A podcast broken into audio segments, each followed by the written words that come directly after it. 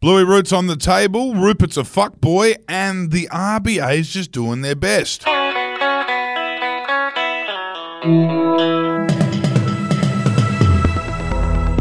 it's Effie Bateman, and this is your Daily Betoota for Friday, the 14th of April.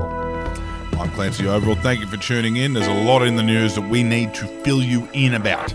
Speaking of filling in and starting off, in young parents rush to the bedroom for their weekly 8am Bluey Root. Yes, Betoota Heights parents Jenny and Bryce Rookwood are now operating on an entirely different schedule to when they first met, back in the all or nothing days of spicy margaritas and late nights.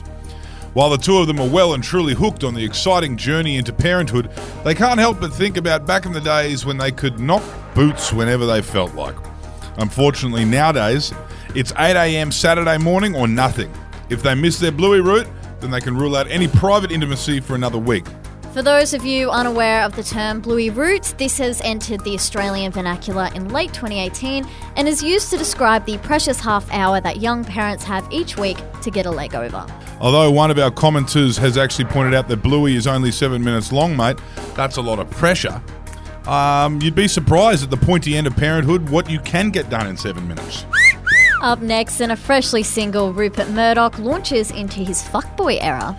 Yes, after abruptly calling off his engagement to Leslie Ann Smith, with the wedding only months away, the villainous right wing media mogul turned interesting succession muse, Rupert Murdoch has emerged from his Mediterranean revival style cocoon of solitude and is now reinventing himself as one of nature's most majestically and maligned creatures the fuckboy. At time of press, Rupert Murdoch was seen puffing his pineapple mint vape in the middle of the courtyard at the popular Merivale restaurant Totti's in Bondi. Witnesses say the 92 year old was seen bouncing furiously between his Instagram DMs and Hinge while dining with several Sydney Swans players and Double Bay nightclub promoters.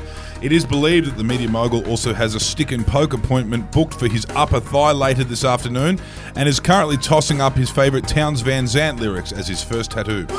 And lastly, the Reserve Bank of Australia admits they actually have no fucking idea what they're doing, but they're trying their best. Yes, a group of public servants has outed themselves this morning with senior bureaucrats at the RBA, Reserve Bank of Australia, admitting that they actually have no fucking idea what they're doing.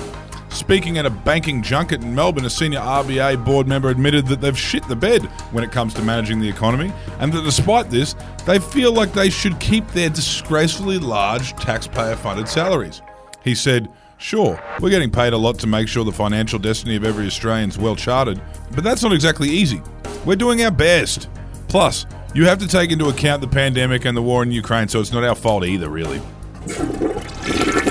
And for our quote of the day, a Northern Territory senator has urged Peter Dutton not to use Alice Springs as a political football. Yes, the Assistant Indigenous Australian Minister, Senator McCarthy from the top end, has been asked about Peter Dutton raising the issue of neglect of Aboriginal children and it being on the rise. She said, in terms of statistics around Alice Springs, we know that the statistics around domestic violence, attendance at the hospitals, assaults have dropped dramatically. So I'd urge the opposition leader to not use Alice Springs as a political football with irresponsible accusations if they cannot be followed up.